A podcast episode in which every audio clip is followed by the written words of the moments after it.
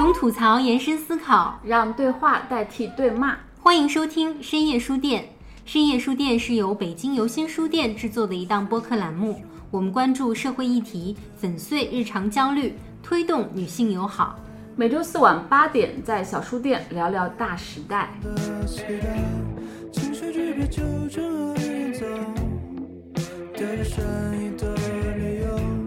我觉得喜剧综艺就永远会面临这样的一个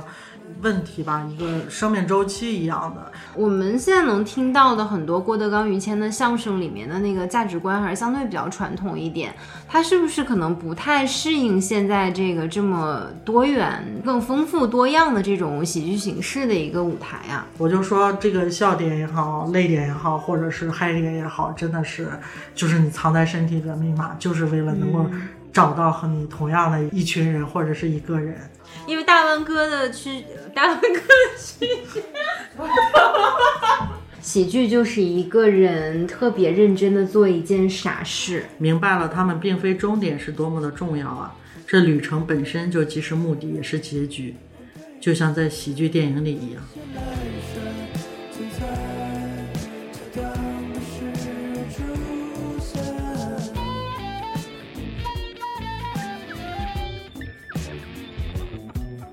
Hello， 大家好，欢迎来到最新一期的深夜书店，我是一萌。今天我们的老朋友 DQ 又回来了，欢迎！大家好，我是 DQ， 我又来了。哇哦！不但有 DQ， 还有小猫今天也来了。大家好，我今天只是来当旁听的。然后佳琪也在我们的现场啊，今天是一个很欢乐又很热闹的周五晚上。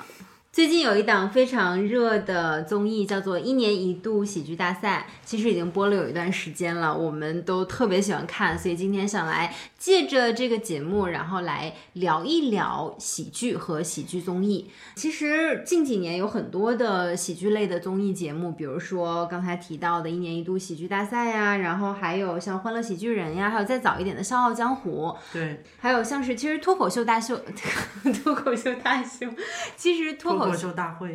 口秀大会其实也算是喜剧综艺哈。对，它只是说另外的一种形式。还有一个叫做德云逗笑社，我知道开心麻花他们那个厂牌马上也有一个团综，就叫麻花特开心，然后也马上要上线了。总之这些喜剧综艺在近几年还是很受到大家的瞩目的。那喜剧呢也在形式上有了很多的这个多样性和丰富性啊。但是也有人说虽然形式上很多变，但是这个喜剧它原本的这个内核或者说它一些新的创新却并不是很多，所以我们其实今天也想借着这个机会来聊一聊喜剧综艺它的整个的环境啊，然后还有喜剧的这个形式的变迁。1年1度喜剧大赛首先我很喜欢，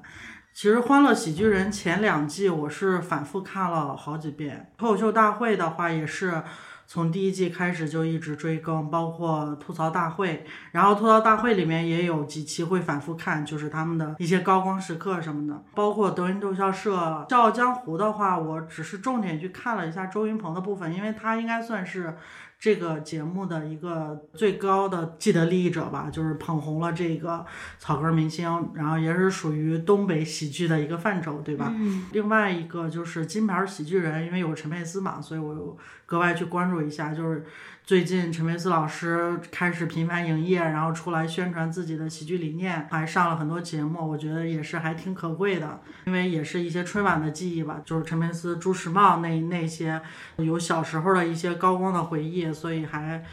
格外去关注他们一下。其实我也有关注过18年的时候中国版的 SNL 周六夜现场，但是我其实说实话对那个节目有点失望，因为我们知道 SNL 它是一个直播类的节目嘛，但是变成录播之后，其实很多它的一些那种时效性呀，或者是它本身就直播时候，比如说会有一些大咖笑场，或者是一些舞台事故，但是后来会发现会很好玩的一些梗，就是直播时候出现的一些梗，但是在录播上可能因为少了这些错误，就少了一些这种美丽的误会啊，或者是什么的。另外再加上我们肯定也学不到美国的那种所谓它节目里的精神内核，就是那种讽刺或否定啊，然后包括一些话题题肯定也是我们要规避的吧，所以我觉得并不是很成功。但是我发现一年一度喜剧大赛里边很多演员，包括三狗他们好像都在 SNL 里边有做过很多期，应该也算是常驻嘉宾，还算是培养了一部分喜剧人吧。 SNL 就是美国的一档，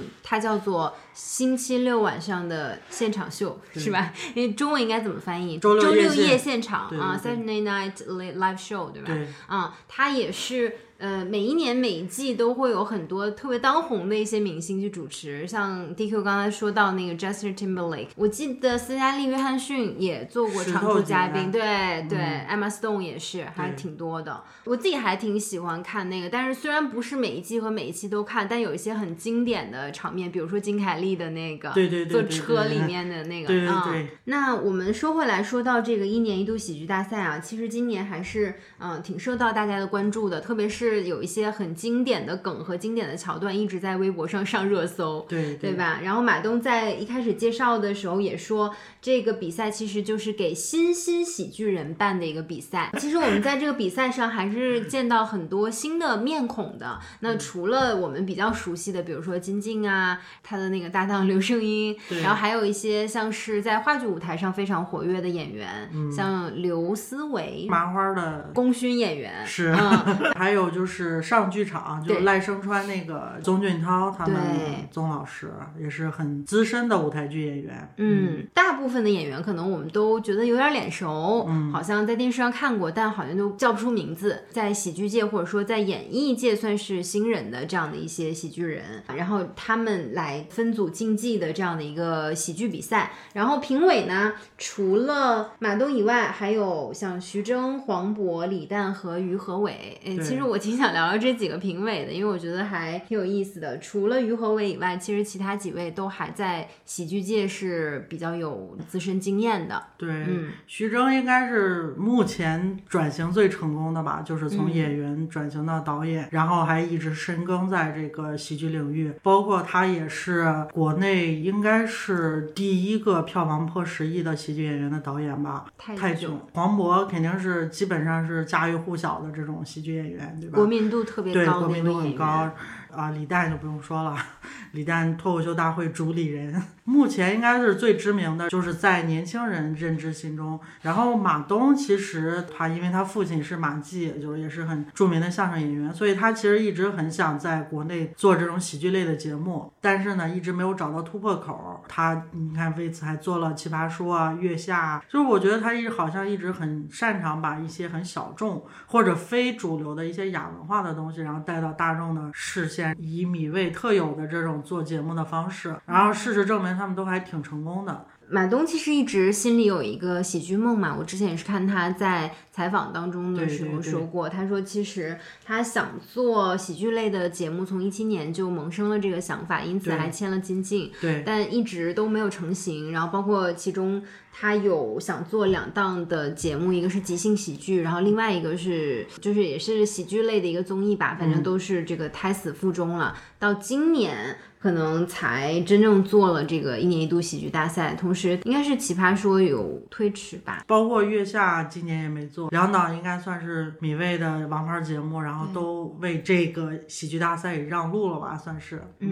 现在看起来出来的效果也是不负众望。我其实有一点困惑，就是我不知道为什么评委当中要找于和伟。于和伟我觉得首先他是一位很优秀的演员吧，而且我最近发现我的表情包库里面有很多他一些很经典的他的一些动作，对呀，什么接着奏乐、接着舞，然后包括他演陈独秀时候的，好像这个人看上去很像是一个正剧的演员，但是莫名的觉得他在表演过程中会自带喜感，好像就像那个一年一度喜剧大赛里边那个很经典的作品《三毛保卫战》一样，就是演员越正经，然后你会越觉得好笑。于和伟给我的感觉就是这样，就是他好像越一本正经的时候越能够看出来他的喜感。另外就是他好像曾经也有过演喜剧的背景，我记得是在节目里面有提到，好像在大学的时候演过一些就是毕业大学对情景喜剧里边我觉得他也应该也是，如果说去做喜剧的话，应该也是一个很优秀的喜剧演员。不管是脱口秀大会也好，或者是喜剧大赛也好，其实他们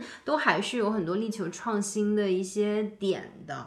那你觉得这些创新在哪里，然后为什么会这么样的受大家喜欢？首先形式上它就有一定的创新，因为脱口秀也好，包括喜剧大赛，它叫 sketch show 嘛， sketch 也好，应该都算是舶来品，对吧？在国内的认知度还是相对较低的，尤其是在更主流的一些电视观众里边，更多的是年轻人可能会认知到一点。然后另外一个就是它的演员也不是传统的喜剧的那些广为人知的一些演员，而都是一些不太知名的新人，对吧？而且有些是可能以前压根儿跟喜剧没关系的一些人。另外就是他抛掉了那种晚会式的，就是我一定要主题先行，最后来个大煽情，就是单纯的追求好笑。当然也会有观点输出嘛，但是更多的还是以好笑为主要的判断标准。而且另外是他们虽然不是第一个做的，但是他确实是把喜剧竞演类的这个东西做到极致了，我感觉就是一轮又一轮 PK 赛、淘汰赛、主题赛什么的，反正做出花样来的吧。因为以前也有像欢乐喜剧人，他也是有这种竞演的性质的，但是他相对来讲很温和一点吧。但是他们是确实是把喜剧演员榨干到最后，就像周秦墨说的，他录了脱口秀大会第四季，他已经把他积累了6、7年的段子，对对对，都榨干了，其实是对一个演员很大的一个考验。郭德纲他们现在也在力求创新嘛，可以结合一些当下的热点啊什么的，在传统的基础上去加一些这种创新。但是说实话，我觉得尝试并不是很成功。而且包括德云逗笑社出来之后，我们讲德云男团嘛，然后可能越来越注重的就是在人才上的一个流量化，更多的是偶像包装，对，偶像包装更多，而传统的那种技艺、技术和艺术的那种技艺好像是就没有那么的重要了。你就特指秦霄贤什么之类的，就是他是一个很红的偶像，那不是一个很红的演员，就是我觉得还挺那个遗憾的。好像我记得在月下的时候高晓松曾经说过吧，就是说如果说一个长得特帅的男团，然后同时他们的音乐性又很好，包括整个技术也很好啊什么的，可能会把整个乐队的这个文化带起来，带到主流上。包括他们说在全国推行10几年钢琴不如出一个郎朗这种超级明星，我觉得我不反对可能这种传统技艺它明星化、偶像化，但是如果这个人是真的能够技术又很强，然后他同时又很受大家欢迎的话，其实是能够不冲突的嘛，而且还能够把这个文化带到更高的一层高度吧。那如果这样对比起来，米未可能更像一家内容公司，而德云社更像一家经纪公司。我是这么觉得。因为好多德云社的演员好像不怎么会自己写本子。虽然在德云逗笑社里边他们也是在自己传本子，然后自己在现实创作，然后再出来演，但是你会发现很粗糙那些作品。你如果像喜剧大赛里边他们这种创作的强度的话，我估计德云社的演员应该撑不住吧。而且我了解到，就是在1年一度喜剧大赛海选阶段，麻花啊、东北的辽宁艺术团，还有大碗娱乐，然后他们的这种传统的喜剧厂牌的人也有过来参与海选，但是他们就受不了这个创作强度，包括这种形式，所以在海选阶段他们就退出了。那你说的这个其实是让我想到，我就简称喜剧大赛啊。喜剧大赛里面的很多演员其实本身可能是编剧出身，或者至少他是有这个编剧的能力的。对对对，所以就是他其实是创演嘛，既创作本子，然后他也同时演出。但可能你刚才提到的那些演员，他们本身表演是没有问题的，但是可能在编剧方面还是差很多哈。对对对，是的。那刚才也提到了《欢乐喜剧人》，我也是前2季的时候还挺喜欢看的。然后我记得当时应该是最开始的那些段子也都不是说非要有一个拔高或有一个立意，对对对，但好像不知道从什么时候开始，每一个作品必须是要笑中带泪，是就是前面本来演的好好的你在笑，但后面一定要煽情，一定要给你上升一个高度。我记得特别尬的一个是当时小沈阳参加的那一季，他演了一个看护园林的老人，然后好像是有开发商要砍伐树木啊就之类的，然后最后他好像是从那个上面跳下去了。就是虽然你说它本身是一个很感人的故事，但我会觉得你硬要给它上升一个高度，或者硬要在这个喜剧舞台上表演出来，会让我觉得有点不适。是我记得《欢乐喜剧人》第一季应该是2015年的时候，看到麻花他们的那种啊，觉得好高级。因为我们看传统的小品这种相声，大部分都是在春晚或者是某些晚会上，对吧？而且那个时候好像沈腾还是以郝建的这个角色，对，一直是一年一年以郝建的这个身份出现。但是我们后来看《欢乐喜剧人》，他们麻花的一些小品，那种声光电那种结合，包括它的置景、美陈什么的，哇，就觉得好高级。而且正好那一年麻花出了那个《夏洛特烦恼》，所以一下子就把这个厂牌全部都立起来了，包括沈腾也走起来了，对吧？那一年除了有《欢乐喜剧人》，还有另外一个是叫《跨界喜剧王》还是《喜剧总动员》，就是北京卫视的，对，也是他们跟一些其他的演员，就非职业的喜剧演员，包括有刘涛啊，有什么蒋欣，好像还有秦岚，对对对，还有什么袁姗姗之类的，我记得还有陈赫，他们一起去做了一些。其实那期节目的第一季也是还蛮好的，但是后面也就是我觉得喜剧综艺就永远会面临这样的一个问题吧，一个生命周期一样的，就是一开始就很惊艳，然后后面又接着是第一个是人才上的青黄不接，因为不可能老用头部的那些主咖，然后可能同一个厂牌里边还有第二梯队或者是腰部演员啊，或者是什么，就立马会觉得不好笑呀，或者是一些包袱很生硬啊，不管是从演员上还是作品上还是创作上，好像都是面临着一个青黄不接，就导致了《欢乐喜剧人》第7季我完全没有看到他的任何消息，而且豆瓣上的评分都才3点几，就是很差的一个水平了。所以基本上《欢乐喜剧人》这个 IP 也走到尽头了。所以喜剧大赛第1季出来，我觉得对于我们这种喜剧爱好者来讲，还是一支强心剂吧，至少能够看到还有人在做这个喜剧，然后喜剧综艺还能够有新的生命焕发出来吧。啊，我觉得还挺好的。因为我不是做过一段时间影视项目的制片嘛，所以就是认识一些制作人呀，然后制片人。当时是听到了一个小道消息啊，我一个制片人的朋友讲的，说，他的一个朋友是当时第一季的《欢乐喜剧人》的投资人，而且当时他特别看好这个项目，几乎是倾家荡产投了，他就非常孤注一掷的做了《欢乐喜剧人》，结果一下子就红了。然后第2年的时候，他们应该是和东方卫视还是哪个卫视去合作的，对对对，就是还赚了蛮多钱的，但是后来可能就是他的品质啊，然后效果呀，没有一直维持下去，就是招商可能越来越困难，最后没有持续的去做下去，就还挺可惜的吧。但是我其实在想的一个事儿是，他当时是很看好这个项目，但是他可能对于喜剧的理解也有限，另外他就是一个从一个投资的角度，就去投这个事儿。而像马东这种，可能他本身就比较有喜剧的情怀，对，再加上他父辈一直从事的这个行业，是不是其实这个也有一定的关系呢？对，首先不光是马东，包括马东他的那个幕后的导演穆迪，李卫的 CEO， 对对对，也是参与过几档电视台节目的这种喜剧综艺的制作，而且米未。他们这个公司在做什么的时候，我觉得能凑齐徐峥、黄渤、李诞，我估计也是很少能够实现了，对吧？就是如果不是马东来码这个盘子的话，应该也还蛮难实现的。而且能有这个魄力去找一堆几乎是完全不知名的人，然后去做一些作品，特别可贵的是，他们也能够把这个编剧的这种地位吧就提上来，对吧？因为很多时候我们看一个小品，其实包括春晚上赵本山的小品，幕后都是有很多很知名的这种喜剧编剧，可能掉很多头发才能写出来的那种，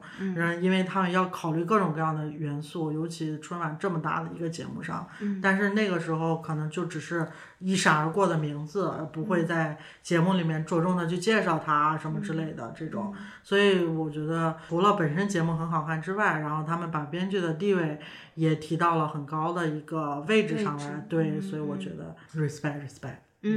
那穆迪他是央视的2档喜剧综艺的总导演，一个是喜乐街，另外一个是谢天谢地你来了。对对对，我记得我看过谢天谢地你来了，它其实是一个即兴喜剧式的这种表演。对对对对，是的。我们刚才也说到说脱口秀大会啊，包括喜剧大赛，它有很多很创新的一些地方。那你觉得这个新兴的喜剧和传统的这个喜剧的区别在哪里？我们刚才也提到喜剧大赛今年它推出了一个不为大众所熟知的这样的一个喜剧形式，就是 sketch。 那 sketch 它和传统的这个小品有什么样的区别？我其实到现在还分得不是很清楚。以我特别浅薄的认知啊，我只能说因为我只是一个爱好者啊，也不是研究者，就是 sketch 其实可以翻译是素描喜剧或速写喜剧，就是直译的话，但是也可以翻译成是美式小品嘛，所以它其实也有小品的成分，但是它更重要的是跟小品不一样的就是它的结构是不太一样的。因为小品的话，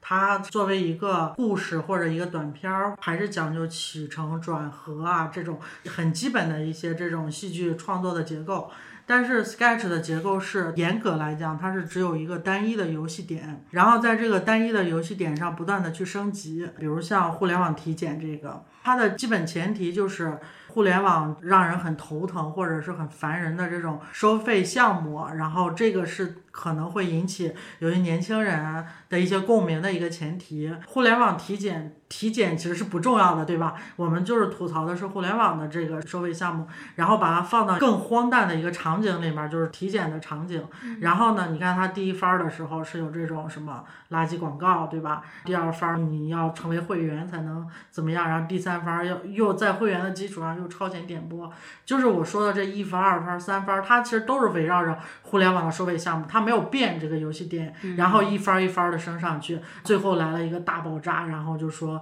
你的胸片也要一点一点的记，对啊，然后就荒诞到爆炸的那种。对对对。但是在小品里面，冲突点有可能是不断的在变化的，它不会围绕着一个点不迁移的去变。因为 sketch 里边它分为角色游戏和设定游戏吧。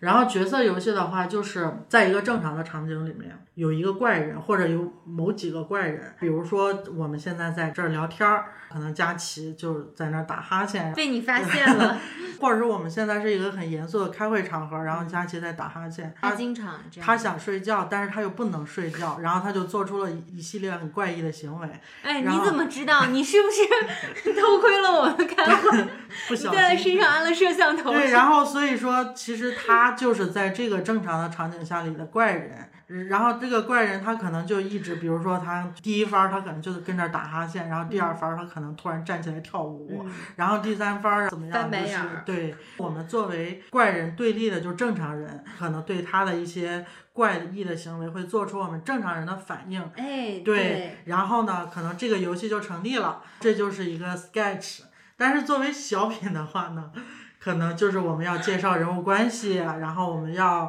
有一个什么样的核心冲突，或者是我们有一个什么样的主题，对吧？这样一番，然后起承转合，然后最后可能来一个主题的大升华在。这是角色游戏。设定游戏就举个例子，就像父亲的葬礼这种。小猫发出了猪叫。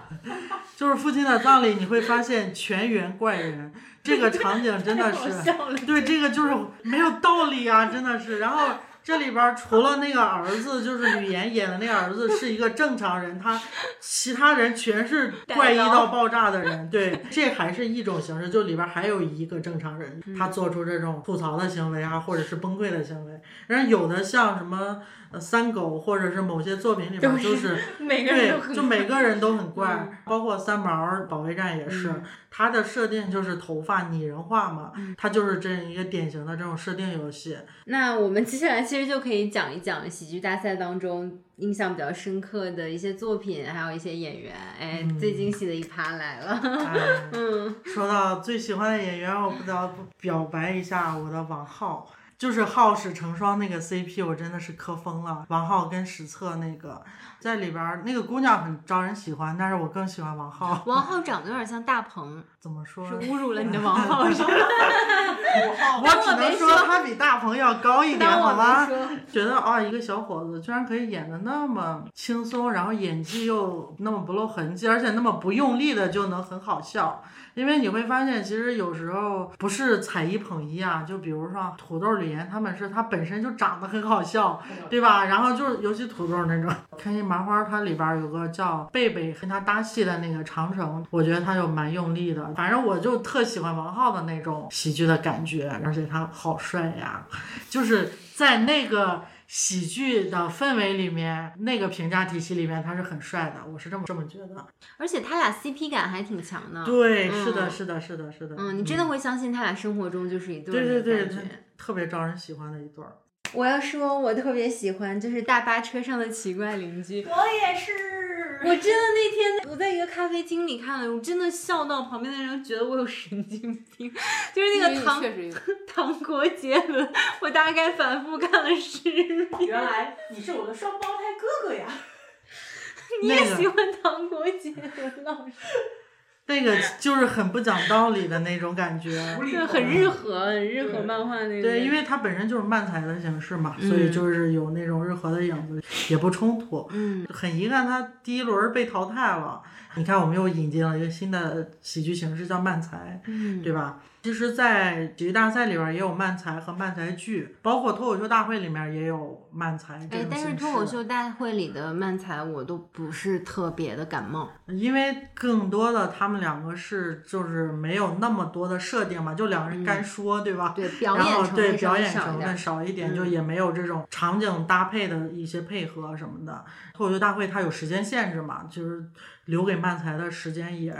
没有那么长、嗯、就是你也不能撑开了眼，所以我觉得大概是你觉得不太尽兴的一个原因吧。嗯，再加上漫才这种喜剧形式它还是一个舶来品嘛，对于我们来讲还不是那么熟悉。嗯，就是你看到俩人站台上，你第一想到就是相声，你可能想不到是漫才。很多人就会说，包括赵大爷也说、嗯、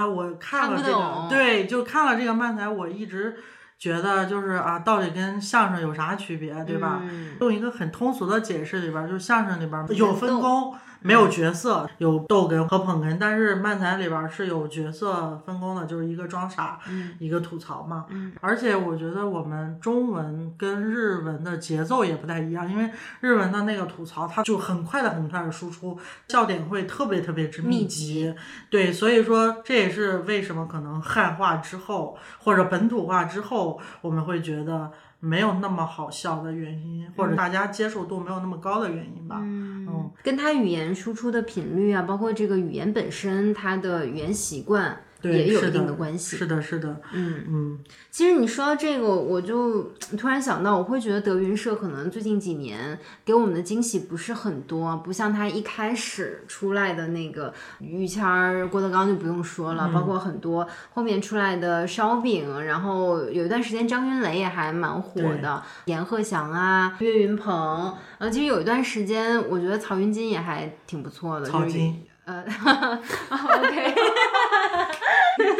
反正就是还是出了很多很优秀的相声演员的，但这2年我会觉得他的这个路是越走越窄了。然后包括你刚刚提到说有很多德云社的演员也来参加次的喜剧大赛，但是可能海选阶段就给淘汰了、嗯、我不知道是不是因为德云社它还是一个培养传统的相声演员的这样的一个环境啊，包括我们现在能听到的很多郭德纲、于谦的相声里面的那个价值观还是相对比较传统一点，它是不是可能不太适应现在这个这么多元、更丰富多样的这种喜剧形式的一个舞台啊？因为你像我们举个很简单的例子，就是同样一段相声，郭德纲跟于谦说出来就会好笑，但是即使你扒下他所有的词儿来，甚至扒下他所有的动作，他的整个的节奏什么的，换另外2个演员，我们就觉得没有那么好笑。但是如果是同样一个本子，就是在喜剧大赛的本子，因为他们也会互相串演，会内部评测，就是说到底谁的效果会最好嘛。当然他们都可以能够在同样的基准以上，但是观众就会觉得谁更有眼缘一点嘛，还是都可以 hold 得住的同样一个本子。但是在相声上可能就不是这样，郭德纲说的很好笑的地方，但是岳云鹏说可能就没有那么好笑。包括岳云鹏，你看他那种建盟的风格，后面也有一些演员企图复制，但好像就不能够完全到达小岳的水平，对吧？而且我觉得德云社它本身还是一个很江湖跟草莽的机构吧，就是除了他一些师徒之间恩怨怨的部分，就是他也没有一个很现代化的这种教学培养体系，他没有这种很科学的这种，可能也是我们臆断吧，就是我觉得他没有这种很现代化很科学的能够一代一代传承下来的这种培养体系，也是他们很大的一个弊端吧。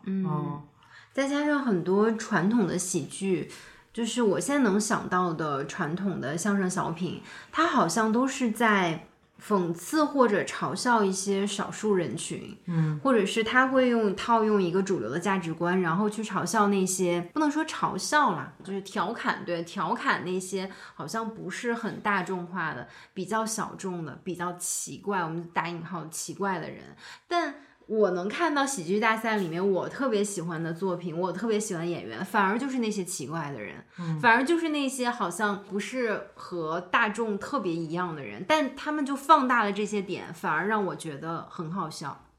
对，很有意思。是，而且我觉得喜剧大赛它更成功的一点就是说，它所有的作品更有人味儿了，所有的情绪点都是围绕着我们普通人的这种情绪，而且如果说我们判断这个作品你笑或者不笑，喜欢或不喜欢，更多的是能不能给你达到这种同频共振吧，它这种情绪你能不能get到，然后演员的表演是不是你能够喜欢的那种表演。比如说你像就是他们就三狗的那个就产生过分歧嘛，这种撒狗血狗坨子式的表演方式啊，让我笑，但我觉得很羞耻，某些编剧会这样讲，但是马东的意思就是说笑就好了呀，笑不分高级跟低级，撒狗血也有撒狗血的笑法。我很喜欢三狗，我超喜欢。 对，但是你看后面三狗他在讲到他那个丛林法则那一段的时候，我最不喜欢就是那个，然后他企图就是去引起这种啊打工族所谓的情绪，就放弃掉了自己996，对啊，很多的那种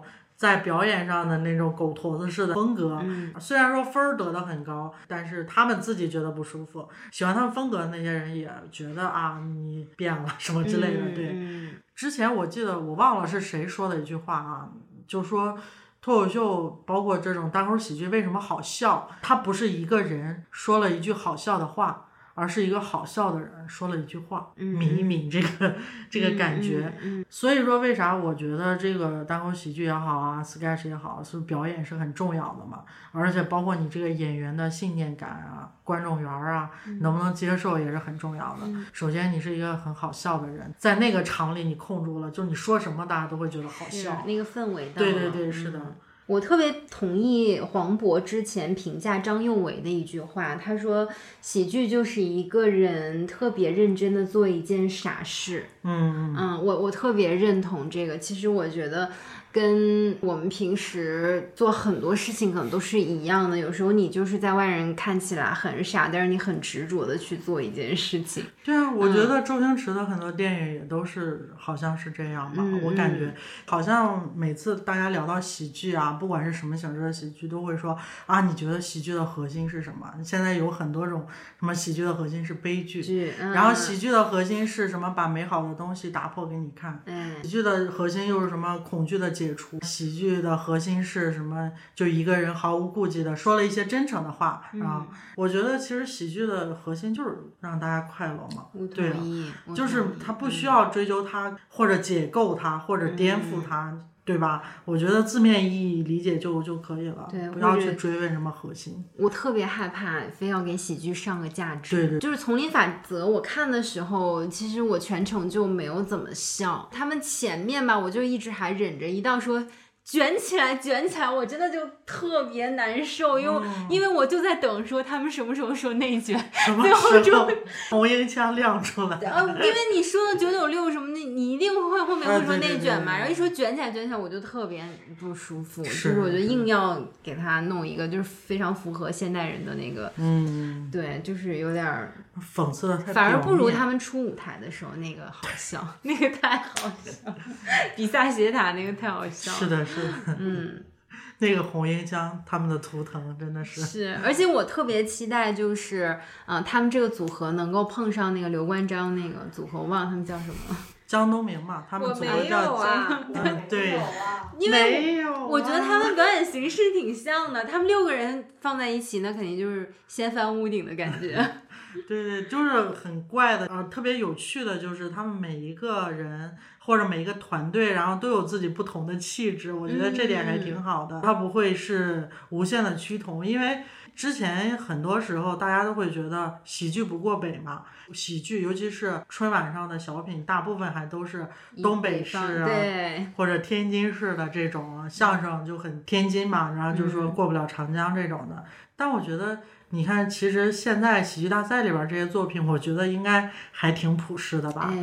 确实是。我记得金靖在接受采访的时候他也说过，有一位好像是上海的阿姨还是上海的观众跟他说终于看到有我们上海人表演的喜剧了，就觉得特别骄傲，因为好像我们在电视上之前看到的全都是东北的喜剧。我自己是特别喜欢金靖的，从那个今夜百乐门开始我就非常喜欢他和刘胜英的那个组合嘛，包括今夜百乐门上面很多演员的表现特别不错，像是张涵予啊，然后还有蒋毅这次也参加了喜剧大赛，其实我还蛮期待看到他和张涵予再合作的，但是很可惜张涵予没来参加。张涵予现在是应该演电影了。对对对，好多喜剧节目都是东方卫视制作的呀。哎，真的耶！从今晚80后脱口秀什么欢乐喜剧人，那都是东方卫视制作的，那上海所谓的沪拍，对吧？然后包括许峥不也是上海人吗？哎，但你这样讲起来，可是我会觉得，今晚80后脱口秀它其实并不是很上海，虽然它是东方卫视制作的，但是它的班底其实还是以北方人居多，因为那个时候有王自健。然后还有李诞，然后还有一位已经去世了的一个编剧叫，包括还有史岩之前是效果的也是高管之一吧，赖宝对，赖宝对，赖宝去世太可惜了，新梗去世的。说到新梗，就前天吧，我得知之前我看过他2场开放麦的一个。单口喜剧演员也是因为心梗去世了，而且也很年轻，还不到30岁，就还挺伤感的。所以一定要有好的睡眠。对对对，如果想知道如何有好的睡眠，请去听我们播客第2期，我们会把链接放在评论区。对不起，我也想消解大家一个伤感的情绪。喜剧的核心就是悲剧，就是带货，感觉。包括其实现在像单立人的那个老板石老板之前也在80后当过编剧，当过嘉宾什么的，就兜转转感觉好像这些人大部分就是东方不亮西方亮，如果你一直坚持在这个赛道，我们讲赛道或者是这个舞台上，可能总有一天，只要你真的有才华，对吧，总有一天会被看到的，我觉得还挺好的，尤其在现在这个时代，我觉得是应该是在对于创作者、内容创作者来讲，虽然有很多各种各样的限制，我们讲什么环境收紧啊，包括有各种各样就是一点小错误就会被无限制放大啊，包括价值观的问题啊，但我觉得对于创作者来讲，还算是一个比较好的时代吧。我记得好几位演员在后采的时候都有说过，说他们之前差一点就转行了，对，是，然后经常是吃了上顿没下顿。是谁说的？说他今年几月份的时候，银行卡上只有6块几毛钱、嗯、我记得是孙天宇，好像是孙天宇说，他就说、嗯、他囤了一箱什么方便面，然后还要算着吃一天、嗯、如果今天特别饿吃了3包，可能第二天就要吃，只能吃1包这种。 嗯，现在可以放开吃了。然后当时大锁还嘲笑他说，为什么每次在米未吃盒饭的时候都要吃那么多米饭，他说因为回家就吃不到了，就感觉好心酸呀。是，但是他们这种反而可能是在这种更艰苦的时候，你那种创作的热情，包括我记得王晶曾经说过嘛，就是说为什么在香港电影那个时候，他有时候同时能开4部戏，甚至有时候整个预算什么所有的东西都准备的不完善，然后包括人员也没有那么专业的时候，香港电影能创作出来现在我们觉得很经典的一些作品。而反而是现在所有的条件都那么好了，反而是没有那种激情了。他就说对于一个导演来讲，就是创作上的状态是特别重要的，就像一个运动员一样，我在我最好的最巅峰的状态上，我可能就是回家睡一个板床，吃2片面包，我都能就是状态特别好，成绩特别好。但是后面有各种什么营养师给我配餐，就是有钱了之后，私人飞机或者各种什么很科学很营养的配比之后，但我状态不在了之后，可能也是会逐渐走下坡路的。 嗯，所以保持一个这种创作的状态还是很重要的。这就是周星驰在功夫足球里面一定要穿那双特别旧特别破的球鞋。其实很多艺术家呀、音乐家也都是一样的，就是可能在你最穷困潦倒的时候、反而是你的创作爆发期，保暖可能就私隐欲了。对，而且有些很大的这种艺术家，什么画家或者音乐家，都会有一种晚年风格嘛，可能他一辈子都是这样的一个画风啊，或者是创作手法，但是到了晚年之后，突然之间就做出来很怪的一些作品，就是让大家所不能理解的一些作品。啊，当然也不一定是差的作品啊，只是突然会有一种所谓的晚年风格。好像有这么一种说法。所以说艺术家就是要保持 stay hungry stay poor。 对对对，是。这个好像有一个段子，就是说艾伦嘛，就艾伦show那个艾伦，他之前就是很贫困，而且很坎坷，就是他女朋友出车祸，然后他自己又住在什么地下室，特别穷困的时候，他自己去做喜剧，各种各样的段子什么之类的。现在显而易见的是很成功了嘛，就有人就说他说再写不出来那个时候那么惊艳的作品了。他反而就把这个变成了自己的段子，就是说啊，我现在就是那种所谓的奢侈的烦恼，每天要走好多路啊，因为从我的客厅走到我的浴室啊，这样，然后我的仆人永远不记得在我洗完澡之后把我的浴巾及时的递给我啊，什么之类的这种，他就自己去自嘲这些东西，我觉得还挺有趣的。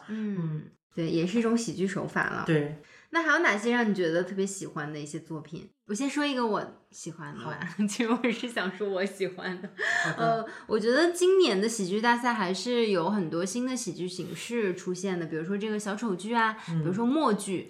默剧的这个演员的确演得非常好，然后我觉得他的那个整体的这个表现呀，包括他对于这个主题的深化都还蛮不错的。但实话实说，我个人不是特别欣赏的来，就我也会看，我也会觉得挺好笑的，但是你让我完全完整的看完他表演，我会觉得稍微有点吃力。就是那个吃力倒不是说你理解上很吃力，而是说我自己看到一半可能我就那个耐心不是很足了，如果完全没有语言的话。但我是特别喜欢那个小丑剧小红帽的那个故事，我真的是看哭了，就是特别是结尾的那一块5、6、7那个第一个作品对吧？对。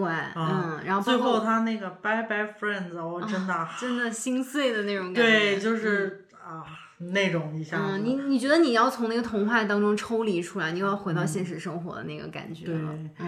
就是前面还没怎么着，然后最后那句 Bye bye my friends， 然后我就瞬间眼泪刷一下就掉下来了那种感觉。但是确实是他们在这么大的舞台上，包括又面对观众啊什么的，这种默剧跟他的这种偶剧吧，木偶剧什么之类的，确实有它的局限性，形式大家一开始觉得是很新颖，但是后面它没有那么强的故事性啊，或者是表演性的话，确实是会有一点点审美疲劳，这也是他们就很吃亏的一点。就是5、6、7还好一点，但是它不太好的就是它的所有的情绪在需要很长时间去铺垫。对。节目可能不会给到你那么长的时长，嗯，也是一点，所以他们两个后面应该会逐渐会被淘汰吧，我感觉。嗯，但不管怎么样，就是他们还是让大家看见了。对。然后我觉得，只要有这种持续的曝光，慢慢大家的接受度和理解度就会越来越高，这还是一个很让人觉得欣喜的事情。因为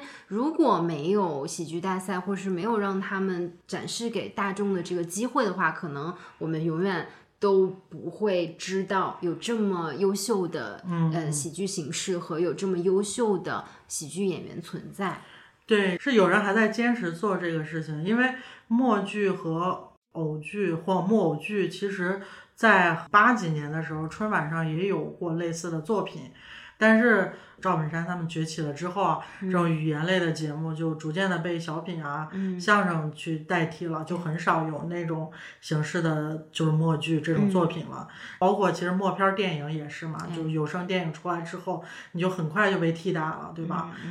但是不妨碍我们看卓别林的时候能够共情到他的一些东西，或者看懂他的一些讽刺也好，或者是干嘛温情的部分也好。我记得有一位老表演艺术家曾经在春晚上面表演过那个吃鸡啊，对啊，无实物吃鸡，一个默剧的表演，就是你到现在来看，你仍然会觉得，这个表演真的是太经典了。尽管默剧它其实也是一直在迭代，然后一直在不能说优化了，但是它可能加入一些新兴的一些表演形式。还有一个特别经典的就是这个杀手不大冷，我看哭了。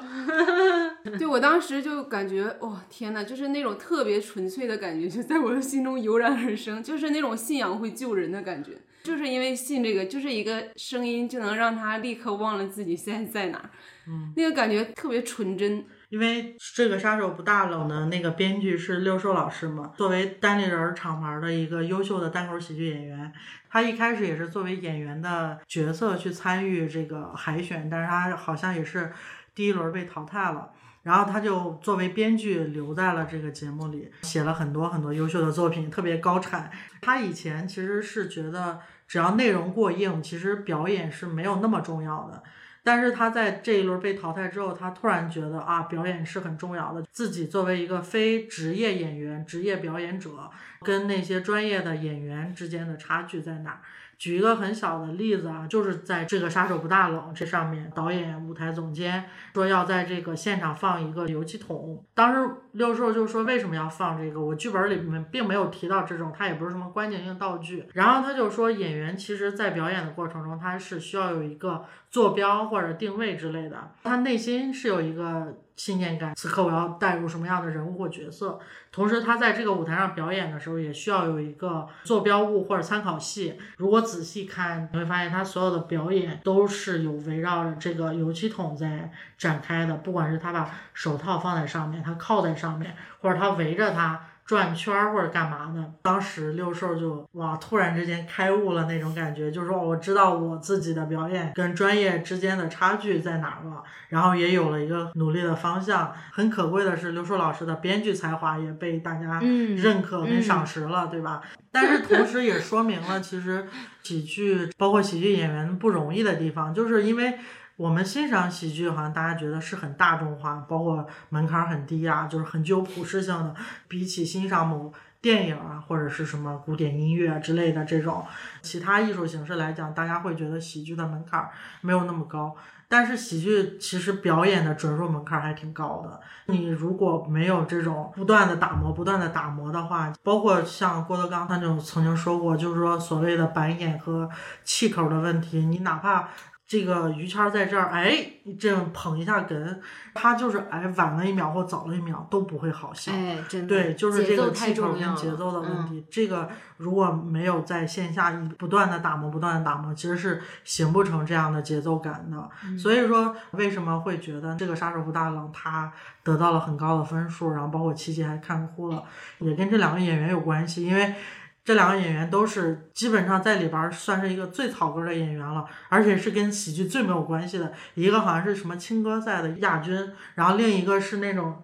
角楼的演员吧，对。就是这两个人一辈子，第一跟喜剧没啥关系，第二可能连观众都很少认知到他们。他们两个是排了2个月，就这一个作品排了2个月，而且是彻夜的排，就是一个动作一个动作的抠这种的，所以最后才能呈现出那么完美的效果。记得当时最后一下就是他那个吉他响起来，他不是颤抖了一下，然后扬起了舞台上的灰尘，好像第二现场有一堆演员就说哇连灰尘都有戏什么之类的这种。他们后来那个作品也挺不错的，就是那个丧尸的那个，对，最后一个，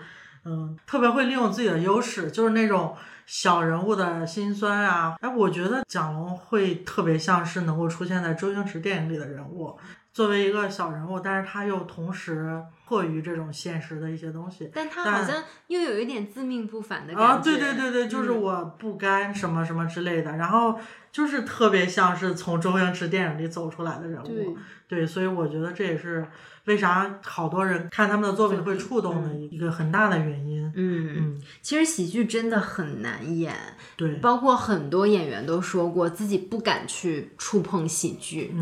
就是怕演不出那个效果，或者是无法令人发笑。因为你可能正常演一个正剧你就往下演就行了，但如果你演一个喜剧然后没有人笑的话，是一件特别尴尬的一个事情。对，而且我觉得就是对于我们欣赏喜剧或者是喜剧爱好者来讲，我觉得特别好的一点啊，好像很多人会讲说自己笑点高或者是怎么样，于和伟啊，对，打脸现场，对，就是或者是说我笑点很奇怪，或者是像七七会讲说他对于他的哭点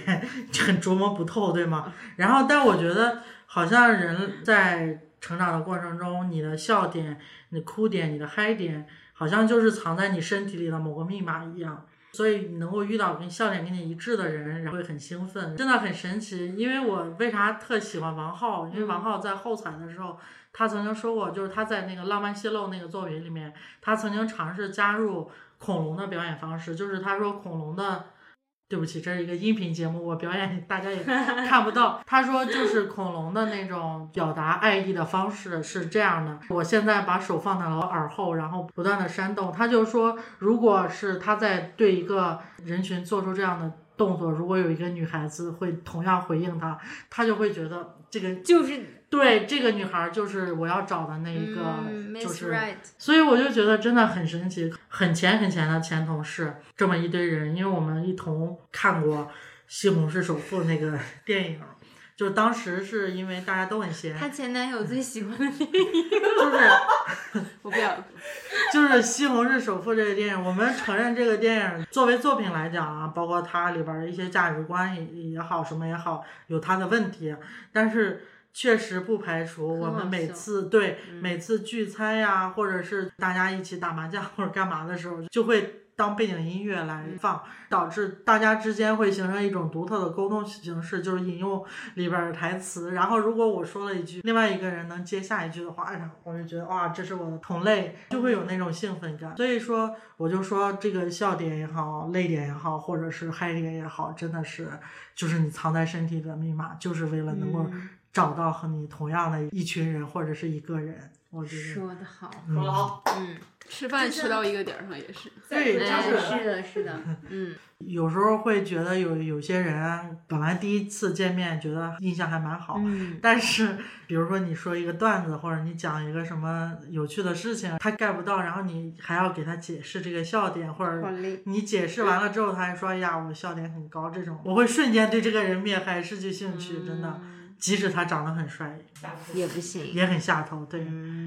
像今天我们吃饭的时候，就是我和小猫因为康熙的点一直在狂笑，然后佳琪和 DQ 在旁边非常非常冷漠，而且我们就是坐对角的位置，对，但我跟佳琪冷漠的很一致，是的。但是我笑的时候 DQ 也很冷漠，其实 DQ 就是一个很冷漠的人，对，我是一个冷漠的人，你是个没有点的人，你还是反射弧比较长，你可能回到家突然想哎呀真好笑，没有，我就是一个没有感情的杀手。还有2个我特喜欢的，一个刚才说了那个父亲的葬礼嘛，父亲的葬礼我真的很喜欢，but 他有一个点让我非常不能接受，他又一次用了古惑仔的音乐，在逮牢出现的时候，因为我们 P 哥那一期就是强烈谴责了，因为大文哥的去哎，这个我笑了好吗？我不是一个很冷漠的人。大湾区的哥哥每一次出场的时候他们都要放古惑仔吹大风云，又要重演，以及任何综艺只要表现那个黑社会的时候，就是这首歌《欢乐喜剧人》也是用了无数次。是啊，对，我们俩就说如果这个音乐再出现一次我们就要哭了。没说你说你要把电视砸了。然后父亲葬礼本来我看得很欢乐，然后突然出现了古惑仔音乐，我就有点下头。对，我可以原谅他，因为那个人马出现的时候我就原谅了他。我和你的父亲。还有一个我特别喜欢但我忘了叫什么名字，就是相亲的那个拿出一个小玩偶的那个，很温暖，那个可能是最初时候的那个，而且那两个人好像都不是专业喜剧演员，那个，但是我看他们从事即兴喜剧有几年的时间，就是应该不是科班出身。那个女孩是戏文系的，咋了这是？我想到大湾哥的去修饰，我觉得反射弧长的是你吧？大湾哥我只是反复。好的。但是我有时候会有一些点，一些很奇怪的点，然后会笑到滚到地上去的时候。你能表演一下吗？真的，我有时候就是吊凳对，吊凳加翻滚加地，真的是。我记得我当时我们一堆人看一个少女漫改编的一个动画叫《月刊少女野崎君》，哇！当时我跟另一个人笑到就是真的是打滚的那种程度。你俩是对着打，对，就是还是滚向不同的方向，然后但是其他人就很冷漠，就说这点是干什么？因为之前我们在很小的时候还没有接触到这种日本的文化，就是那种哭嗽或脱力感觉，就像《银魂》里面那种感觉的时候。我就对这种东西特别的敏感，就很好笑，但那个时候不知道这是什么一种文化现象，会突然有一些特别冷的那种段子，然后自己会笑到半个小时停不下来那种感觉。一萌说的那个我觉得挺难得的，是因为一般的特搞笑的喜剧他就会风格怎么形容，很外放是吧？对，或者说很嚣张啊什么的，但是那个女孩演的是那种很可爱的风格，还让人觉得挺好笑的，我感觉挺少见，是吧？也没有扮丑，对，一般的那种可爱的感觉，或者是说那种很平和的温馨的场景，人家一看就感觉肯定不能好笑，但他竟然还是好笑的。而且这个剧的立意很温暖。哎，是的，就看完了都会让你觉得心里暖暖的那种感觉。当时金靖说了一句话，说讲无论你有多奇怪，你在这个我哭了当时。你一定就会在这个世界上找到一个懂你的人。对，就是那种找到同类的感觉。对，说到金靖，就我又想到说，当时他不是第一个作品得票率不是很高嘛，然后但是他在舞台上说了一句话，他们其实很早就想和马东一起做喜剧嘛，但是因为就是也就没有成型，后来马东就做了月下，他们就说你看乐队的夏天终于来了，然后刘诗莹就问他说喜剧的夏天什么时候来呢？他说也许永远都不会来吧，就是那一刻你就觉得还挺心酸的。但是今年就来了，虽然是在一个冬天来的，但是我觉得还是让我们看到了真的很多原来不熟知的，但也非常优秀跟非常非常努力的一些喜剧人。是，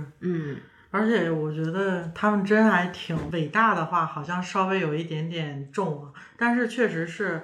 扛住那么多的创作压力，而且他们那些作品。看上去好像很简单啊，结构啊什么之类的，但其实是那个情绪点他抓的特别准，我是这一点特别佩服的地方。就是我有粗略的去了解了一下这个喜剧的一些理论知识啊，都很粗浅的，我们一天里面可能会有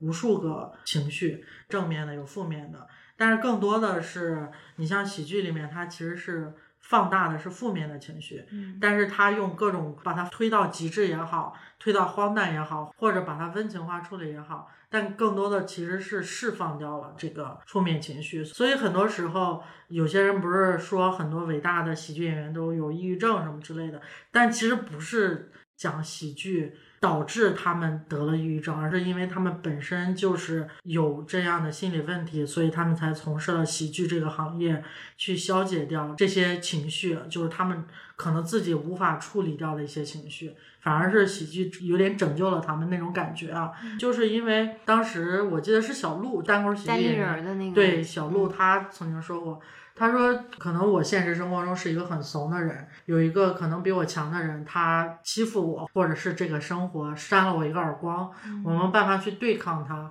或者是去扇他一个耳光，但是我可以写个段子骂骂他，虽然看上去是一件好像很懦弱很怂的事情，但是在这个时候我就会把这个负面情绪给消解掉了。包括我了解到的很多很优秀的单口喜剧演员，他本身有什么双向情感障碍啊，各种各样的焦虑症什么之类的，同时他在看心理医生，然后他在看心理医生的还在想我要把这个写成段子，真的是造福大众，你知道吗？就是我一次听到他们在说自己作品的时候，然后我就觉得自己的那部分情绪好像也随着你笑一笑，或者是可能并不是那种大笑的形式，就是会心一笑被消解掉了。他没有喜剧去抵抗这个世界。对对对，虽然说可能说伟大是有点太大了这个词，但确实其实挺了不起，很了不起。对对对，其实某种程度上我能理解为什么很多做喜剧的人会抑郁，或者很多表演者他比较容易抑郁，或者有一些演员他可能演完一个角色他还陷入在那个角色情绪当中，就是那个出戏了，出戏，孩子出戏了。对对对，就是因为我自己做主持人嘛，我自己做主持，我给我自己的定义是我觉得我是一个表演者，但是这个表演可能不仅仅局限于说你是不是要去做表演呀，你是不是就要去做演员，可能我不会去做啊，但是也有可能啊，就是有各种各样的可能性，但是我觉得我肯定不是一个演员，但我是一个表演者，我在台上其实也是一种表演的状态，我在主持的当中也是一种表演的状态，甚至可能我在工作当中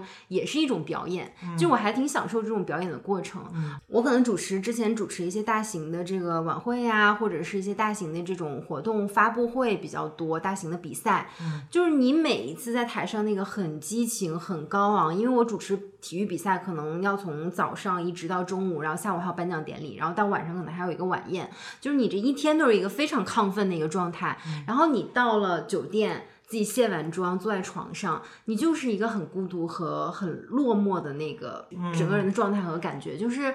你的情绪起伏非常大，就是你从极度高昂极度亢奋一下子到非常孤独非常落寞，就是那个情绪荡下来就是一瞬间的时候，你那个时候其实你有时候很难消解，就是你躺在床上你就是觉得睡不着，然后脑子里心里都有很多很多的事情。其实我觉得可能跟很多的工作状态都有相近的地方，不仅仅是说你表演或主持，其他工作就是那种高强度的工作也是一样的。而且就是我觉得我是有点轻微社恐的人，我如果今天这一天我见了很多不熟悉的人陌生人，跟他们有很多交流说了很多话，我到晚上回家我就会非常down，然后我就想把自己关起来，关3天，不要有任何人打扰我跟我说话，但我可能就是自己单独待一会儿就好了。就是我不知道是不是这种就是情绪起伏很大也会造成比较让你容易抑郁。确实是因为刚刚说的那种状态，我记得我看石路的采访，我真的看了好多人奇奇怪怪的采访，就是那个刺猬乐队的鼓手石路，他就说在他录完月下最后一期的时候，然后他回家坐在小区，就是他还没有上楼，就是已经可能好几天没有回家了，然后他就到了小区，他突然之间就不太想回到家，他就坐在可能街心那个小花园的一个台阶上，然后因为那个时候你像石路，尤其是他在那个舞台上应该也收获蛮多的，就是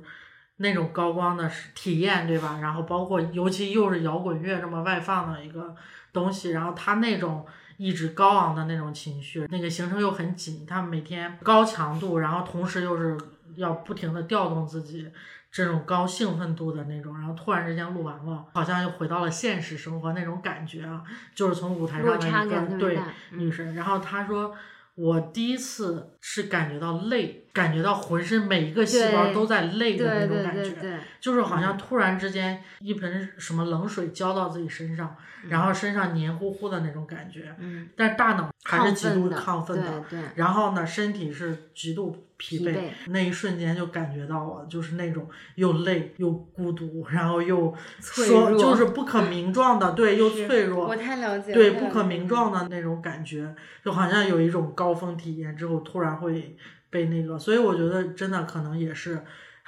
举个很不恰当的例子，就像我们的血糖一样，如果你的血糖一直是不停的飙升，然后突然又下降又下降，可能就会造成你的胰岛素好像怎样怎样。我觉得情绪应该大概也会遵循这样的一个，就是比较平稳的情绪应该算是比较正常的，但是突然峰值又突然峰谷的这种，可能就会造成一定的某种抵抗，会体验到一种。对，的确是，就是你在台上的时候你是需要调动自己的状态的，你必须要非常积极非常亢奋，也许你并不是这样的人，而且其实你整个那个比如你在舞台上你整个当下的那个氛围和环境也会促使你非常的亢奋，尽管就是你有的时候可能你自己情绪不是很好，或者今天就是蛮低落的，但你只要在那个状态，你是一个专业的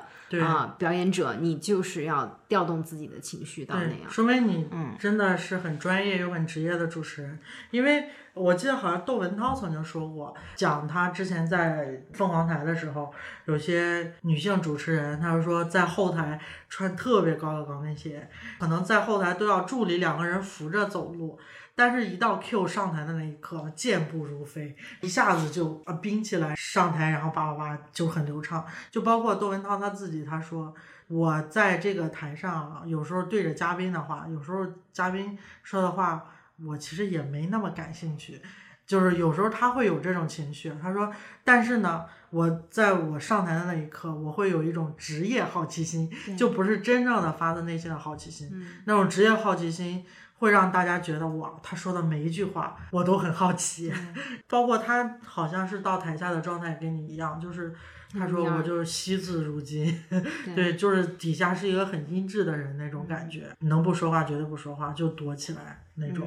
包括他自己，他说他除了在做主持人，甚至在其他的场合，比如说你让他拍一个什么广告片或者是电影的时候，他面对镜头都不自然，然后大家会觉得你这个常年面对镜头的人为什么还会不自然呢？他说因为我在主持人的时候我知道这是我在表演，就像你说的，我在表演，这是我的职业和专业，但是我此刻面对镜头的时候我表演的是谁呢？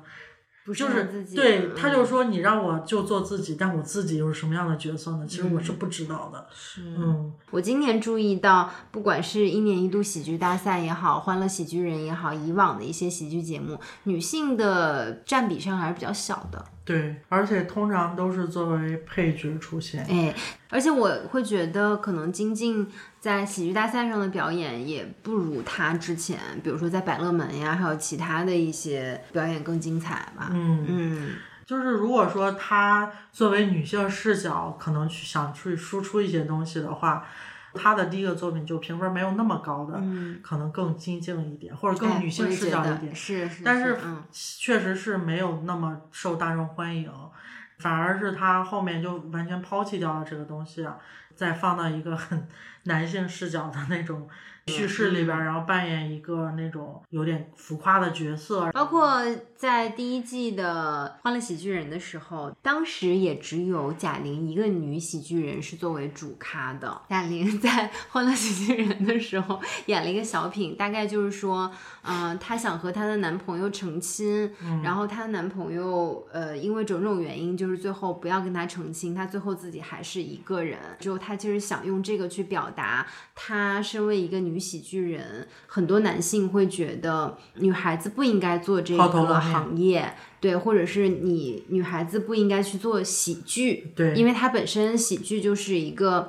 在过去来讲算是一个丑角嘛，他们总觉得女孩做丑角就是会消解掉很多女性的一些魅力特质，就是作为女性的特质。没错再加上这个贾玲她的这个身材又是胖胖的，然后她又比较喜欢拿自己的这个身材去开玩笑。我提到这个，我其实在那个我们之前聊脱口秀那一期我有说过，我之前说了一句话，我说我越喜欢杨笠就越不喜欢贾玲，因为我的这句话，因为我们当时短视频的编导跟朋友剪到那个我们老阿姨荐书那个短视频里面，然后就很多网友过来骂我，就把我骂得体无完肤，但还好我也不是很在意，就是有一点点断章取义啦啊。其实我想表达的是，我认为贾玲作为一个喜剧人，作为一个演绎者，她是非常有才华的。我其实更希望他能够用更多的这个形式去展现他的才华，比如说他后来当了导演，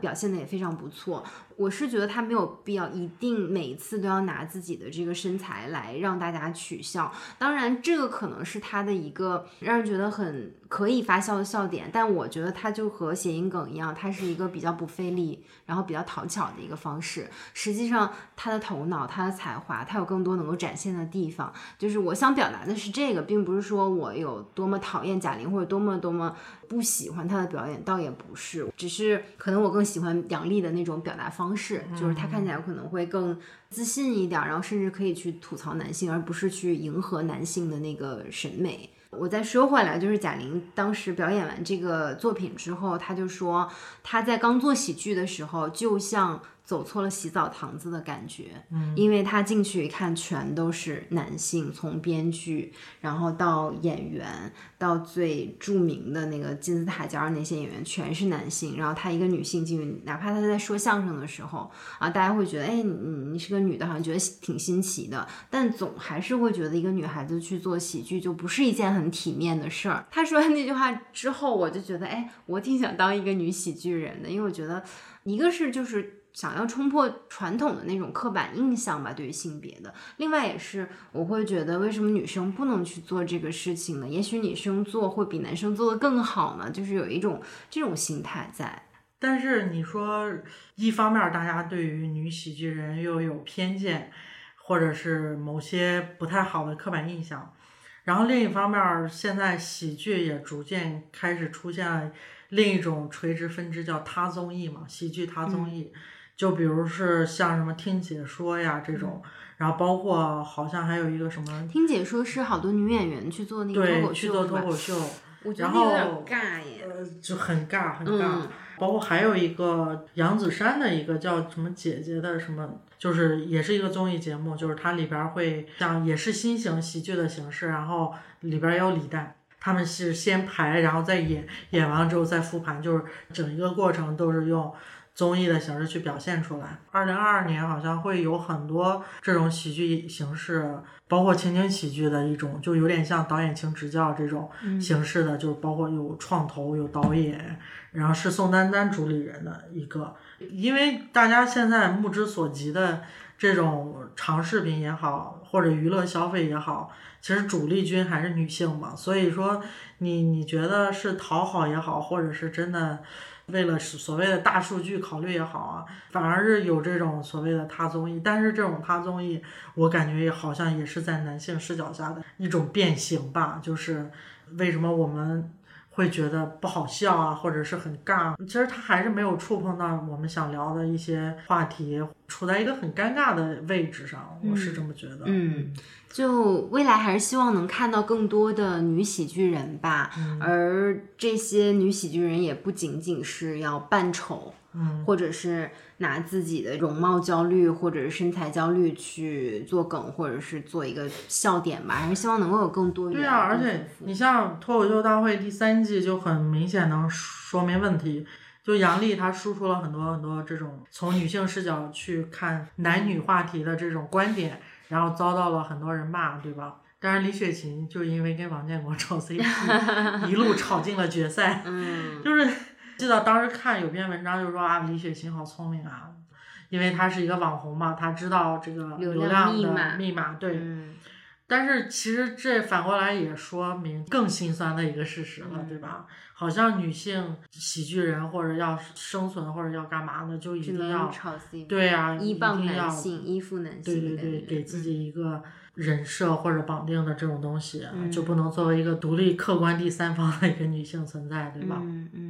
就是包括双胞胎的一些观点，对，我还挺喜欢他们的，对，他们更文本向的那种。后面有看他们一些后采或者是他们的一些采访，包括他们自己做的节目，他们平时接触的都是一些好像还蛮偏文艺向的一些东西，就是他们喜欢的一些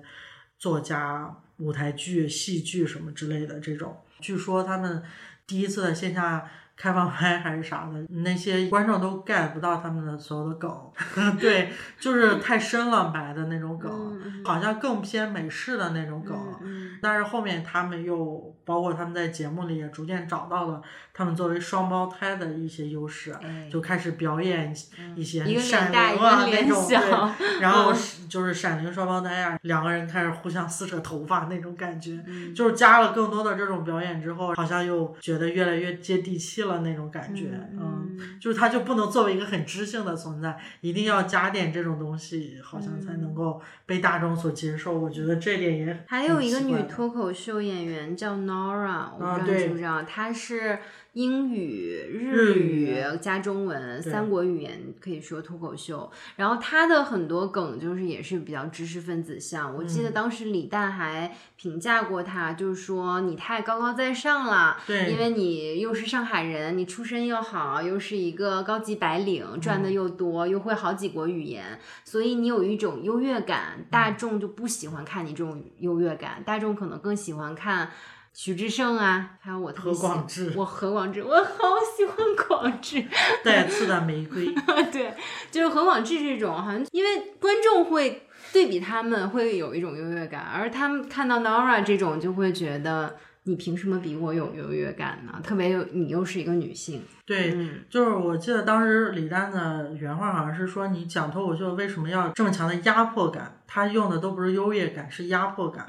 他没有刻意去展现自己，他就是那样啊。对，这种为什么会给观众压迫感？大概是因为所有的喜剧表演者。有人说能够逗观众笑吗？你是要比观众低半级的，就是你不能低一级，就不能是那种巨讨好式的那种，或者低很多级，你也不能再高的上面就是 Nora 说要给人压迫感什么的，但是这个也有点玄学，我也不知道为啥。我完全不能同意，而且我会觉得这个就是传统社会对于表演者的一种说侮辱，我觉得有点过啊，就是因为表演行业在过去就是下九流嘛，它就是很不入流的一个行业，可能就是宁可去街头乞讨，你都不要去做这个表演的行业，因为他们就是觉得表演的这个行业它就是比较低下的，所以他会有一个传统的一个认知嘛，那他就会觉得你不能是高高在上。但是你看美国的脱口秀，就是大部分都是很知识分子向的，然后他们讨论种族呀，他们讨论宗教啊，他们讨论性别的这个议题，而且有很多都是没有一定的这个文化素养，可能就真的听不太懂他们的梗。但是你说有没有就是那种纯荤的，或者是就是那种纯搞笑的，也有，但是不是说这种才会被大众所接受。对，很什么的一点就是美国的脱口秀演员也好，或者是单口喜剧也好，作为一个 comedian 或 performer， 然后他们是会很骄傲的一种存在，就是不管我是小角色或者干嘛，或者我就是演一个小俱乐部的这种，对外就说啊，我是一个 performer 或者我是一个什么的，然后就是一个很自豪。我们通常如果有人问说啊，我是一个 performer 或者什么，他说啊，那你演过什么？就好像是因为没有演过很出众的角色，所以你就不是你不算对，然后就包括甚至有人出段子就是说啊，我是一个编剧啊，那你就是没有工作嘛，就是这种感觉你知道吗？就是现在对，还是一种评价体系的单一吧，还是对。这就让很多可能原本想做自己梦想中的职业的人望而却步了，因为他可能不一定在短时间之内能够达到世俗意义上的那种成功，而他又有着这种他者看待他是否成功的这个压力。对，其实像美国有很多脱口秀演员，他一辈子就是在线下做脱口秀，他真的就一辈子可能在某一个餐酒馆里面、酒吧里面说脱口秀，他一辈子可能也没有登上特别大的舞台，或者是被大家所熟知，但他仍然很幸福，因为他在做他喜欢的事情。毕竟成功的脱口秀演员也没几个嘛，对吧？可能有些人就是写不出来周奇墨那样的段子，那我就没有存在的价值了嘛。可能没有，但是我就是想做，又能怎样呢？对吗？其实说到喜剧，就不得不说每年的春晚，因为近几年春晚当然没有什么特别好的语言类作品了，但是在我们的小的时候，特别是还在那时候网络不太发达的那个年代的时候，春晚的小品真的是可以承包我们一年的笑点，包括有很多很经典的作品啊、段子，我们现在还会再看，是吧？有些薅羊毛，还要啥？来一段，薅社会主义羊毛，妈社会主义前脚，薅社会主义羊毛。那家伙锣鼓喧天，鞭炮齐鸣，红旗招展，阴山阴海，吓得我都钻桌底下去。舆论书都倒了，知道吗？有点不好笑。有点太突然了，请继续你的表演。对，就是春晚上面的很多小品还是特别好看的，尤其是不得不要提到一个人，就是赵本山，包括他和宋丹丹的这个 CP， 还有更早一点的那个相亲的那个，还有更早的，对对对，黄小娟那个相亲的那个，就是还是很经典、很好看的。对对对，是。我们那个时候网络不发达，然后每年春晚语言类节目几乎就变成了就是这一年的流行语制造机，但是现在突然就反过来了，好像是春晚上不断的去重复我们之前都不说的一些烂梗。我们要不要提前在这预测一下22年春晚都会有哪些词？内卷、996、YYDS、绝绝子。对，天哪，想到这个很尬。咱就是说。属于是有什么大病？因为我们之前不聊了一些网络黑话嘛，有一个人就说这些网络黑话什么时候能终止？然后有个人说，在他登上春晚舞台的那一刻。而且每年蔡明都会在他的小品里面加很多这种，包括冯巩啊什么之类的。感觉他们也不好笑，这些老喜剧人。对，因为我是觉得可能是大家。尤其年轻人啊，有了互联网之后啊，我这句话说的好爹味儿，就是大家的生活分化的其实越来越严重了。比如说你不关注某一个地方或者某一个平台的话，可能就跟另一个人完全没有任何的共同语言，所以现在很难在一个全国性的这么一台晚会里面出现一个能够笼罩住全国甚至绝大部分人的情绪的这么一个作品，能够引起这么多人共鸣的作品，这也就是为什么喜剧大赛里面他们那么多作品能够触碰到我们的情绪。但是你说这种情绪可能我们爸妈也是 get 不到的，对吧？比我们再小一点在读书的人里，那些小孩可能也 get 不到现在的一些职场上的焦虑啊、相亲啊这种东西，就是我们现在面临的一些情绪。所以说你就很难够出现到从小到刚会走大到99这么一堆人都能够有共鸣的作品了。所以我觉得春晚它也很难出现这样的语言类节目，再加上现在能够登上春晚的这些语言类的艺术家也没有那么多了，大家都有更大的或者更适合自己的舞台去了，也不只是指着在春晚上露脸去争这个名利啊什么之类的了。我昨天看到一个不太算新闻的这样一个事情吧，就是说讲现在春晚已经开始在找喜剧大赛那帮演员去做这次的语言类节目了，因为一些地方电视台的一些编导已经在找喜剧大赛演员，准备去他们地方卫视一些春晚的时候说讲他们的档期已经被预定了。对对，预定了，就是他们已经开始在往外这种抢人的这种情况，所以可能对明年的这样一个春晚，如果说是那帮人上去，包括本子春晚可以就是比较宽松一点，就不要弄一些经常那种伪光正的这种本子的话，我觉得还是可以期待一下的。对，我觉得很难我觉得特别难，因为它毕竟它的尺度它是要放在全国人民这一块的。 对，而且它会一审再审，一改再改。对对对，然后特别像 DQ 说的，我真是觉得喜剧大赛的很多作品给我父母看，他们可能真的看不懂，他们看到人马出现的时候会说这是什么，他们可能会转身走掉。就像14年奇葩说出现的时候，他前面节目有一个什么 warning， 90后父母曾在孩子的陪同下观看什么之类的、嗯、那意思就是我就是做给年轻人看的嘛、嗯、你这里边的那些奇奇怪怪的人，对吧，形形色色的人、嗯、然后包括他们的一些观点可能就是我们父母那一辈就不能够看懂了。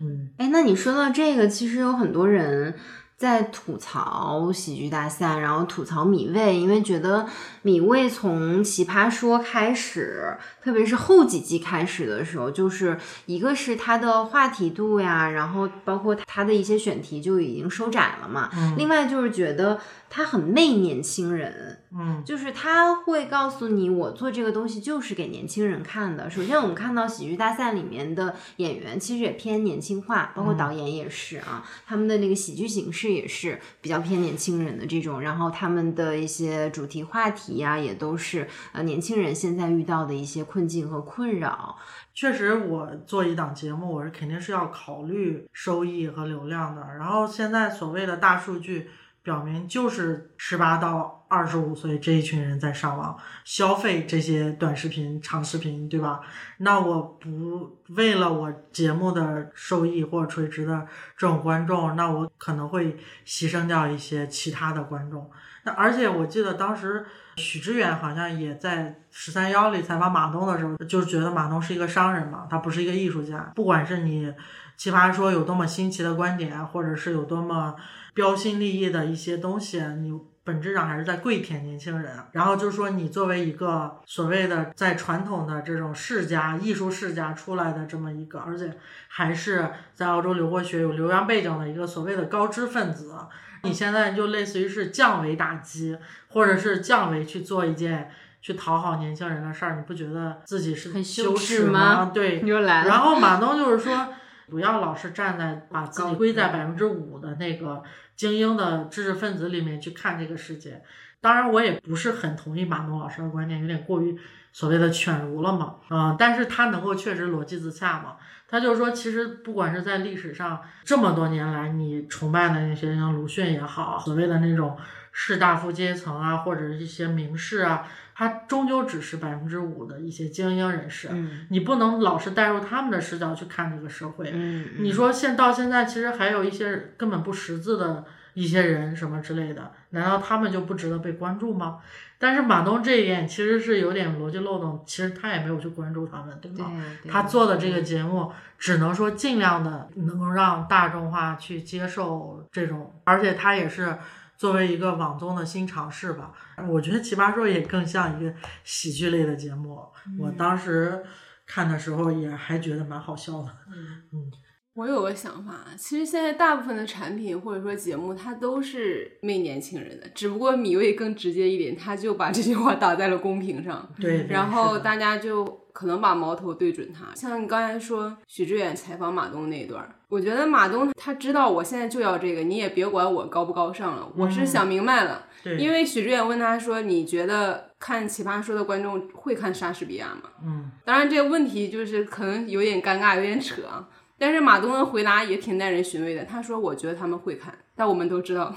其实大部分年轻人是不可能会去看莎士比亚的，但他这句话就说明我知道是怎么样，我现在就是我装傻也好或者怎么样也好，我就是知道我要干什么，你也不用来挑战我了。但是我们就把这个问题再推到极致，在莎士比亚那个年代，莎士比亚也是通俗的呀、哎、是的就是莎士比亚也是很它需要时间去验证的通俗、嗯、对吧、嗯、其实我就觉得真的凡事不能够推到极致想，那就永远就没有任何一个但是我觉得跪舔年轻人，然后年轻人还觉得啊你不要跪舔我这件事儿也挺奇怪的，对吧，你作为一个年轻人嗯，其实这可能又说到喜剧到底需不需要意义，就是你是不是需要去引领这些年轻人，还是说你要去故意讨好和迎合他们。那最后说一说在赛程是过半了吧，他们昨天好像已经决赛都录制完了，但是还没有播完、哦、嗯，对，所以可以预测一下你们心里的比如说关押季军啊，或者你们自己特别看好的一些喜剧演员。我还是读我的浩浩王浩，他会走得很远。但是我目前来看应该是蒋龙跟张弛那一对很有冠军相、哎、是对、嗯、再加上蒋龙本身也是爱奇艺的签约演员嘛、嗯、我们同事今天也是说特别看好他们俩，对冠潮铁男那个组合、嗯、我觉得他们输出也一直还蛮稳定的，嗯，然后我希望我的浩浩可以是第三名，嗯，王浩史册，但是好像很难，因为还有更成熟的宗俊涛他们，对，嗯，然后还有三狗，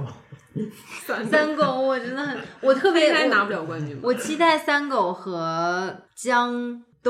东明能够来一次串台，就是大融合这样、嗯、我想看他们6个起舞。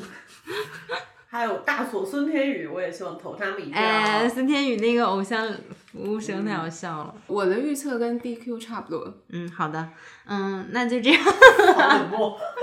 那我们拭目以待啊，看最后这个冠军会花落谁家，然后猜错了要请客，可以，但你没猜、啊、嗯，我猜蒋龙和张弛吧。那不是咱仨都一样，咱仨请没事 A 请你。最后按照惯例给大家再分享一段话吧，其实是我很喜欢的一个好莱坞的编剧，他写的一个编剧的理论的基础的书里面的一段话，当然他可能更多的是说电影，但我觉得同样适用于我们在观赏喜剧啊或观赏其他的一些艺术作品的时候的一些感悟吧。当我坐在灰暗的剧场里，我一直乐观的满怀着希望，我不知道我是在为我自己生活中遇到的问题寻找着答案，还是沉默地坐在黑暗中庆幸着自己没有在那恶魔般的荧幕上面对我所看到的那些斗争和挑战。是的，我知道那些只是投射出来的印象，但我可能从中得到了某种启示和对自己生活有帮助的知识。当我回顾我的人生足迹时想到这些，我看到我从那里开始自己的旅程，凝视着自己到过的地方和自己走过的道路，明白了他们并非终点是多么的重要啊！这旅程本身就既是目的也是结局，就像在喜剧电影里一样。让笑回归笑，让喜剧回归喜剧。有什么？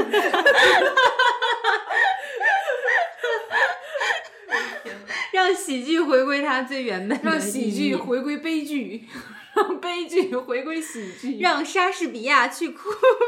吧。谢谢大家，再见，拜拜，拜拜。